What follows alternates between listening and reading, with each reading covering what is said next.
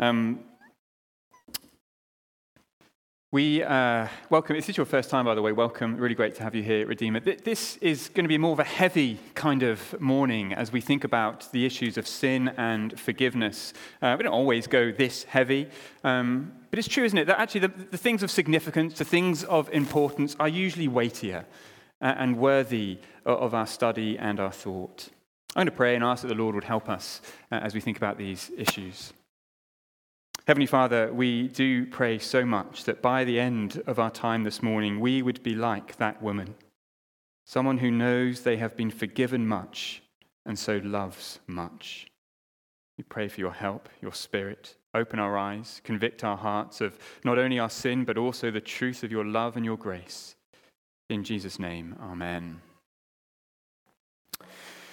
Now, Oscar Wilde, um, in his story, the uh, picture of Dorian Gray, it's a very sinister kind of play, it's a very sinister story.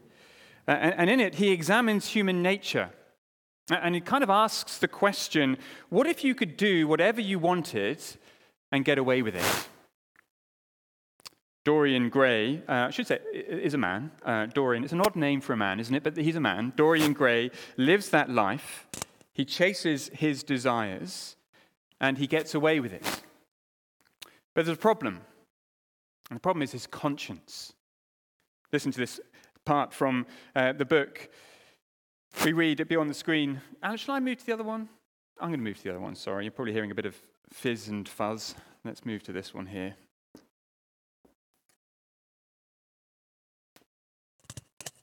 There we go. Is that better? Yeah, I think that's better. Brilliant. Um, get the words on screen. Here we go. This is, uh, this is um, a description of how Dorian responds to his conscience. His soul certainly was sick to death. Innocent blood had been spilled. What could atone for that? Ah, for there was no atonement. But though forgiveness was impossible, forgetfulness was possible still. And he was determined to forget, to stamp the thing out to crush it as one would crush the adder that had stung one.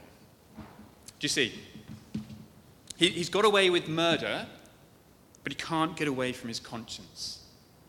There is no forgiveness, he thinks, so he turns to the only other option, which is forgetfulness. Now, in some ways, I think we are a little bit like Dorian Gray. Not that we've done what he did, but we respond to guilt in a similar way. Rather than confront our moral failings and deal with the darkness in our hearts, we prefer to forget, to stamp it out. We, we forget through distraction, don't we? Now, we, we, we, do all we can to avoid being alone with our thoughts. For example, now, this may be truer for those in their 20s and 30s and those in their 50s and 60s, but phones are constantly in our hands. Headphones are always in our ears social media or Netflix is always on our screens. Why? I'm sure there's all sorts of reasons, but I suspect one of them is that we're afraid to be alone with our thoughts, what we might have to confront about ourselves. We distract ourselves. We forget through distraction. We, we also forget through denial. We assume that we're basically good. We, we think of excuses for the reasons why we act and say the things we do and say. We worry about our mental health, and so we are encouraged not to be too hard on ourselves, not to dwell on the negative, focus instead on the positive. We forget through denial. In, the Apostles' Creed, a very early statement of Christian belief, there are many wonderful lines. We read it earlier on, didn't we? But there is also this wonderful line we believe in the forgiveness of sins. But the heart pounding wonder of that line only hits us if we appreciate and accept the utter sinfulness that lies within us. That's what we're going to do in our first point. This is where it's going to be quite heavy, quite hard, but we need to tackle some of these things. The horror of sin. The horror of sin. Now, like we said, in the, in the soundtrack of our lives, we rarely hear about anything of the, the darkness that lies within our hearts and then overflows into our lives. We, we kind of skip on. When you hear that, that, that kind of song that you don't really like, you just skip on, don't you? We, we do that with those thoughts. We distract or we deny. But in the soundtrack of the Bible, sin is hugely prominent. It's right there in the beginning. In Genesis 3, it's the sin of Adam and Eve that turned the world of life and flourishing and potential into, the life of world, uh, uh, into a world of death and chaos and pain. Or in Genesis 6, that first reading we had, it, it is the sin of humanity that means Lord looks down on all he's made and he regrets creating us. Sin is there in the life of all the main characters their lies, their abuse, their violence. And sin is there when Jesus walks the earth, there in those who arrest him, those who abandon him, those who torture, and those who crucify him. In the soundtrack of the Bible, sin is never suppressed and it is never sugar coated. Its significance and destructiveness and horror is given its proper place. It is sin that ruined the world. It is sin that put the Lord of life on the cross. So, what is it? What is sin? Now, loads of things you could say, but we're going to just pick up three. And if you've got a handout, you'll see um, those three things and where we're going. First thing I want to say about sin is that it is rebellion. John says in 1 John 3, verse 4, and I think it'll be on the screen everyone who sins breaks the law. In fact, sin is lawlessness. See, the Lord who made us and the Lord who loves us is rightfully the God over our lives. He is our King. And when we sin, we break his commands. We rebel against his law and his rule. We, we can find God's law explicitly in the scriptures in the Bible. Jesus wonderfully sums it up. Love the Lord your God with all your heart, love your neighbor as yourself. And the Bible is full of commands that flow out of those two key commands. That is the law of God. And we can also find the law of God implicitly in our hearts, Christian or not. There is a sense in which we all know what is right and what is wrong. In the New Testament, Paul calls it the law written on our hearts. So sin is rebellion. We throw off God's rule on our lives, we ignore and we break his law. Second thing about sin is idolatry.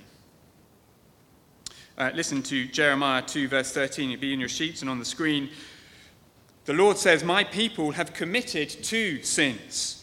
They have forsaken me, the spring of living water, and have dug their own cisterns, broken cisterns that cannot hold water. So here's, a, here's another perspective on sin it, it is about improper worship. Sin is when we fail to worship and love and honor the one true God. Instead, we love and we worship and we honor something or someone else. Sin is idolatry. It's when in my heart I think there is someone or something more worthy of my hope and my trust and my devotion than the God who made me. There's lots of things, aren't there? Multiple things that could be idols for us. The common ones would be money and sex and power. But maybe, maybe in our generation, maybe in our time, that it's, it's freedom, self autonomy, which is our biggest idol. We think freedom to be whoever we want to be, freedom to live life however we want to live it. Self autonomy will bring true happiness and life and joy. And so we worship freedom. We worship self autonomy, not God. Okay, two things sin is rebellion, sin is idolatry. And before we get to the final way of thinking about sin, notice something about those first two. They're primarily about us and God and not about us and each other. In our human centric view, perhaps a, a, another symptom of the sin in our hearts, in our human centric view, we tend to think that the most terrible, the most damaging, the most heinous is what we do to other human beings. And again, the Bible shocks us. First and foremost, the greatest offense of our sin is towards God. It's not to say that there is no offense towards others, but the greatest is towards God. But of course, the horror of sin is also in how we treat others. And so the final way of thinking about sin is that it is corruption. Listen to Genesis 6, verse 5, that reading, first reading we had. The Lord saw how great the wickedness of the human race had become on the earth, and that every inclination of the thoughts of the human heart was only evil all the time. It'll take a, a while to unpack the, the significance of all of that. But I want us to just spot one thing the, the idea of corruption. There is something fundamentally wrong, something broken and bent right in the very core of our being. The human heart was only evil all the time. Our hearts are corrupt. And that means what we desire, what we want, what we choose is also corrupted. We have this propensity to desire the wrong thing.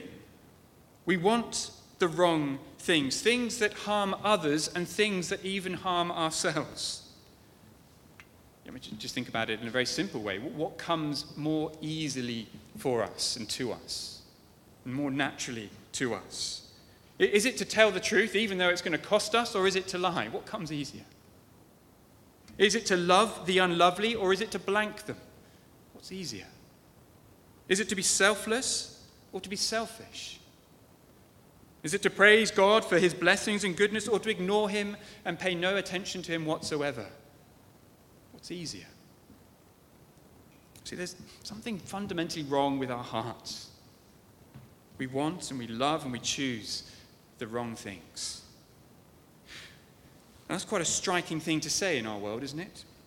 Because we tend to think the best of life is found in being authentic, true to yourself. Listen to your deepest thoughts, your heart, your deepest desires, and pursue what it is you hear. Be yourself. You see, the Bible says it's possible. In fact, it's likely that if we do that, there is a danger that our authentic self will want and desire and love that which is ultimately opposed to God and opposed to others and opposed to human flourishing. And that corruption spreads. Genesis 6, verse 11. Now the earth was corrupt in God's sight and was full of violence. God saw how corrupt the earth had become. Why? For all the people on the earth had corrupted their ways. See, the corruption in our hearts, it spreads outwards and it corrupts what is around us. It corrupts our friendships and our families. And it corrupts our businesses and it corrupts our workplaces. And the corruption in our hearts, it flows out and it corrupts our cultural activities, our media, our arts, our cinema, our writers. It corrupts the corridors of power and it corrupts the church. The Lord looked out and saw that the earth was full of violence, corruption. Sin is corruption. It flows out of our hearts and into the world, and it corrodes and it dehumanizes and it destroys whatever it touches. Now, God, in his kindness, stops the impact of that sin being as bad as it could be. He, he suppresses it in us and in our world.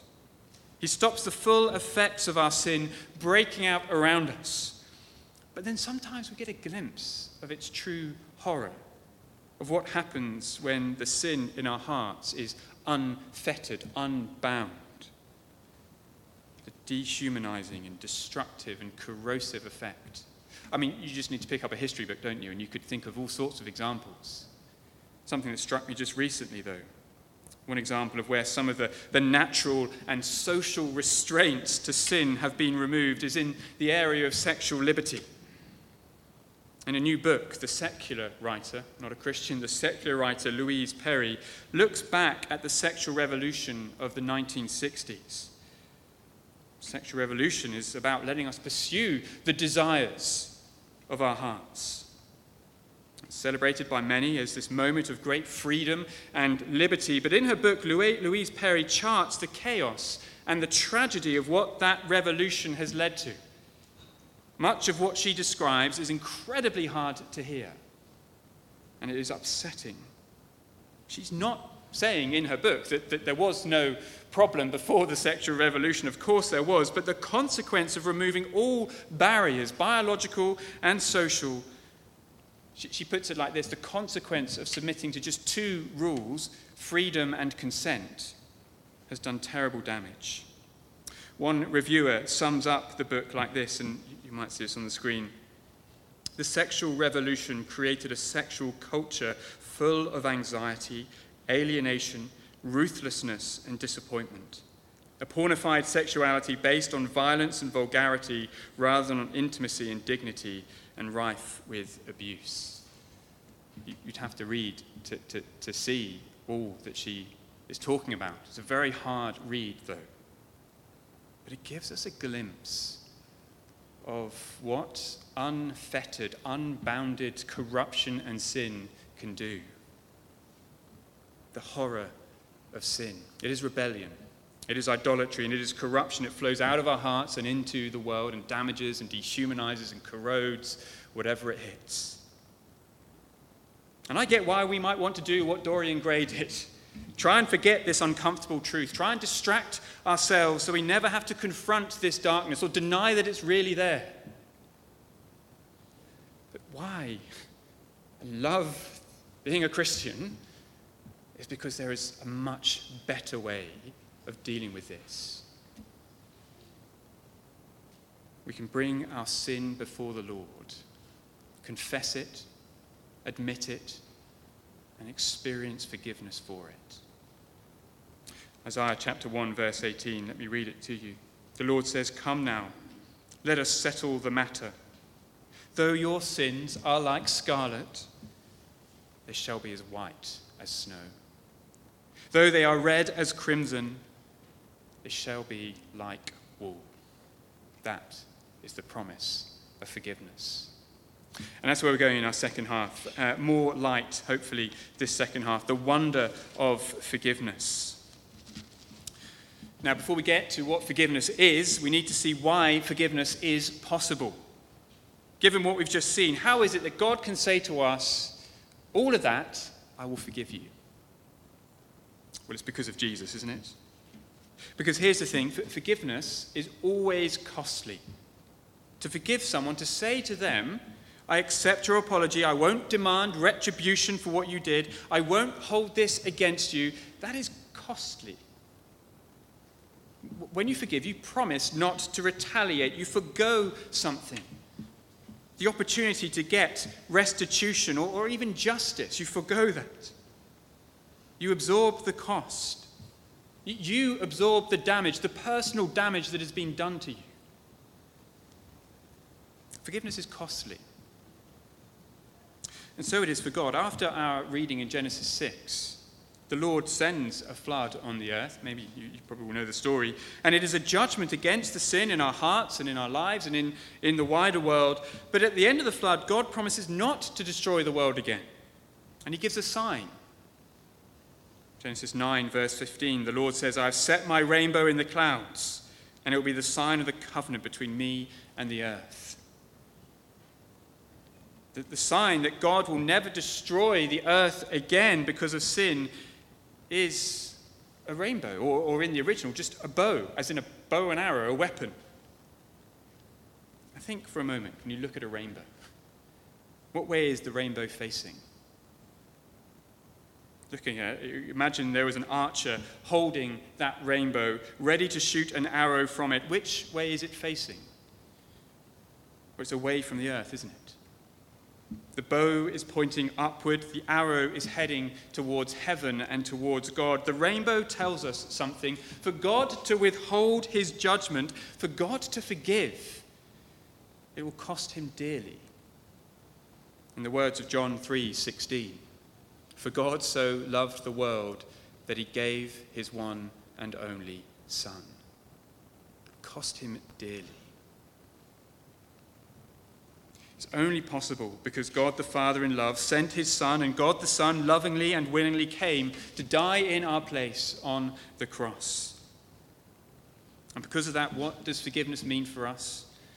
Well, it means so much, but here are a couple of things. Forgiveness means our debts are paid. Again, you'll find in your sheets, if you've got them, Colossians 2, verses 13 and 14. Listen to what Paul says has happened to our sin. He forgave us all our sins, having cancelled the charge of our legal indebtedness, which stood against us and condemned us. He's taken away, nailing it to the cross. Verse 14, Paul is talking about our legal indebtedness. It is a record of all that we owe God, and it stands against us. I brought in with me this morning the biggest IOU that I have. Or Laura has it as well, actually. Let's share, let's share this burden. It's a letter from Newcastle Building Society, and it tells us how much we owe for our mortgage. Right down to uh, the last 14 pence. They are very particular about these things. And it's quite a large number that we owe. It also tells us how much we've paid back, and that is a very small number in comparison. But you see, in verse 14, Paul says that we all have a spiritual IOU. On that statement is the amount that I owe God for all that He has given me, namely everything, and also on that statement is the amount that I have paid back to God, and it's not very much. I should have given Him my love, my obedience, my life, and followed His laws. But in fact, I gave him nothing. I rebelled against him. Sin is rebellion. I've not done the things he's asked me to do, and I've done the things he's asked me not to do. And so the IOU stands between us and God. And the penalty for non payment, you're not going to lose your house, you're going to lose eternity with God. But what does Jesus do? He pays the price. He experiences the judgment that I should have experienced for my failure to live in God's world and to honor Him. That means this debt, all of it, is paid. It's gone. I'd like to rip this up, but I don't want to rip this up because I need it for my records and it make me nervous if I ripped it up. But you see what I mean? It's gone. I, will throw it behind me. There you go, it's gone. The whole of it is gone. Forgiveness of sins means our debts are paid, all of them. There's a funny story about uh, the, the, the 15th century theologian Martin Luther. He was a big character and he was describing a time when he awoke in the middle of the night and he found the devil at the end of his bed. And the devil was listing all of Martin Luther's sins to him. And Luther wasn't worried didn't seem to be too bothered that the devil was sitting at the end of his bed, wasn't particularly bothered that he was listing all of his sins. And Luther says, Yes, old fellow, I know it all. And I know some more that you have overlooked. In fact, let me tell you what they are. He goes on to tell the devil all of his other sins that the devil hasn't spotted. Why was Luther so happy to be honest and open about the extent of his sin? Because he knows that Jesus has paid it all all his debt has been paid on the cross. So we can confront our sin, we can be honest about it, knowing that it will be forgiven if it is taken to the Lord Jesus. Secondly, forgiveness means God's anger is gone. Now, I said earlier that sin is idolatry. It is our failure to love and to worship the one true God who made us, and instead love and worship something or, or someone else. Just listen to how God feels about that idolatry. He says in Jeremiah chapter 2, verse 12, I think it's on your sheets Be appalled at this, you heavens, and shudder with great horror. What is so terrible that the whole of creation should shudder in horror? My people have exchanged their glorious God for worthless idols, comes the answer. When we give our hearts and our lives, our worship to something other than God, do you see what it is we are saying about the one true God? We're saying that something else is better and greater and more worthy than the God who made us and the God who loves us. No wonder creation shudders with horror. Tiger Woods uh, was once uh, a really big deal. Number one golfer, massive celebrity back in the uh, 2010s and 2000s. But it turned out he'd been having a number of affairs over the years. And then one morning his wife found out, and her reaction was front page news. She chased Tiger Woods out of her house, picking up one of his golf clubs as she did so, swinging it at him. Clearly, he taught her a thing or two. And Tiger Woods dives for cover into his car, where she continues to hit the car with the golf club. She's angry, furious. You see why, don't you? Angry because Tiger Woods should have been faithful to her, but more than that, because by going after these other women, Tiger Woods was effectively saying to his wife and to the world, You are not good enough for me, not worthy enough of my complete affection and love. I need to go elsewhere. Every time we put our hope and our trust in anything or anyone other than the God who made us, we are saying to the watching world and to God, our God is not good enough. He is not great enough. He is not big enough. He is not loving enough for us. So, yes, God is angry. It's not like the anger of Elin Woods his anger is just, and it is a controlled anger, and it is righteous, but yes, he is angry with us for our sin. There is a hostility between us and God. But when we trust in Jesus and we put our hope and our faith in him and his death on the cross, listen to this promise 1 John 4, verse 10. And this is love. Not that we have loved God but that he loved us and sent his Son to be the propitiation for our sins. It's an unusual word, isn't it? Propitiation. Just means turning away anger, turning away wrath. The death of Jesus turns away God's anger towards us. And so, for those who are trusting in the Lord Jesus, God is no longer angry. All hostility is gone. That means we can enjoy complete reconciliation with God. You know, if you fall out with someone, a housemate, a spouse, friend, you, might say sorry, and they might say, you know, I forgive you, that's fine. But you still pick up a vibe, you pick up a feeling, there's a bit of atmosphere, sense of anger still perhaps, a bit of bitterness maybe. In theory, you've reconciled, but in practice, it doesn't feel like it. Not so with God. When he forgives us, his anger and his wrath is completely turned away. We know nothing but his love and his grace, his mercy and his patience. His heart is for us and not against us. Come into his presence, and his arms are always open. Sing to him, and he smiles with pleasure. Pray to him, and he is delighted to hear from us. Forgiveness means God's anger is gone. Finally, very briefly, forgiveness means a new start. The thing with forgiveness is it doesn't just work backwards, it doesn't just resolve something that's happened in the past, it also works forward. It is redemptive, it is restorative.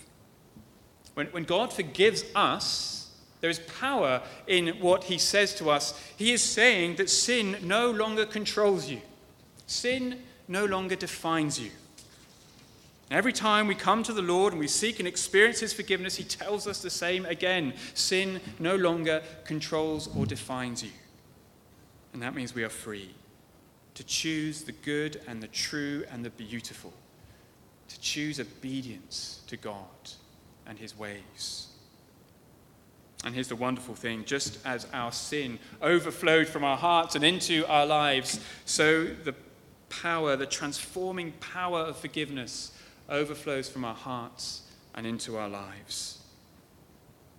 It flows into our marriages, where increasingly we choose faithfulness and purity and self control and self sacrifice. It, it flows into our workplaces, where more and more we choose integrity and honesty and kindness and wholesome talk. It flows into our communities, where, where we choose to love the unlovely and care for the uncared for and so on and so on. The transforming power of forgiveness flows out of our hearts and into our lives, and it even now begins to undo the corruption that our previous sin brought about. Forgiveness means a new start. It means our debts are paid, and it means that God's anger is gone. Dorian Gray thought the only way to deal with sin was to forget the sin. But you cannot escape your conscience. Here is a better way confess and experience forgiveness. I'm going to finish with something that William Cowper said. We sing a number of William Cowper's hymns that he wrote back in the 17th or 18th century, rather. After, in his life, he, he had a troubled life, and after being committed to St. Alban's insane asylum, so he was, he was put into a, a mental asylum, he picked up a Bible and he read Romans 3, verse 25. And on reading it, he said these words. I'm going to finish here. Immediately I received the strength to believe it, and the full beams of the Sun of Righteousness shone upon me. I saw the sufficiency of the atonement he had made, my pardon sealed in his blood, and all the fullness and completeness of his justification. And in a moment I believed and received the gospel. My eyes filled with tears, and my voice choked with emotion I could only look up to heaven in silent fear, overwhelmed with love and wonder. Have you ever experienced that? If not, today you can. Come to the Lord Jesus, confess your sin, and know the power of sins forgiven. Moment of quiet.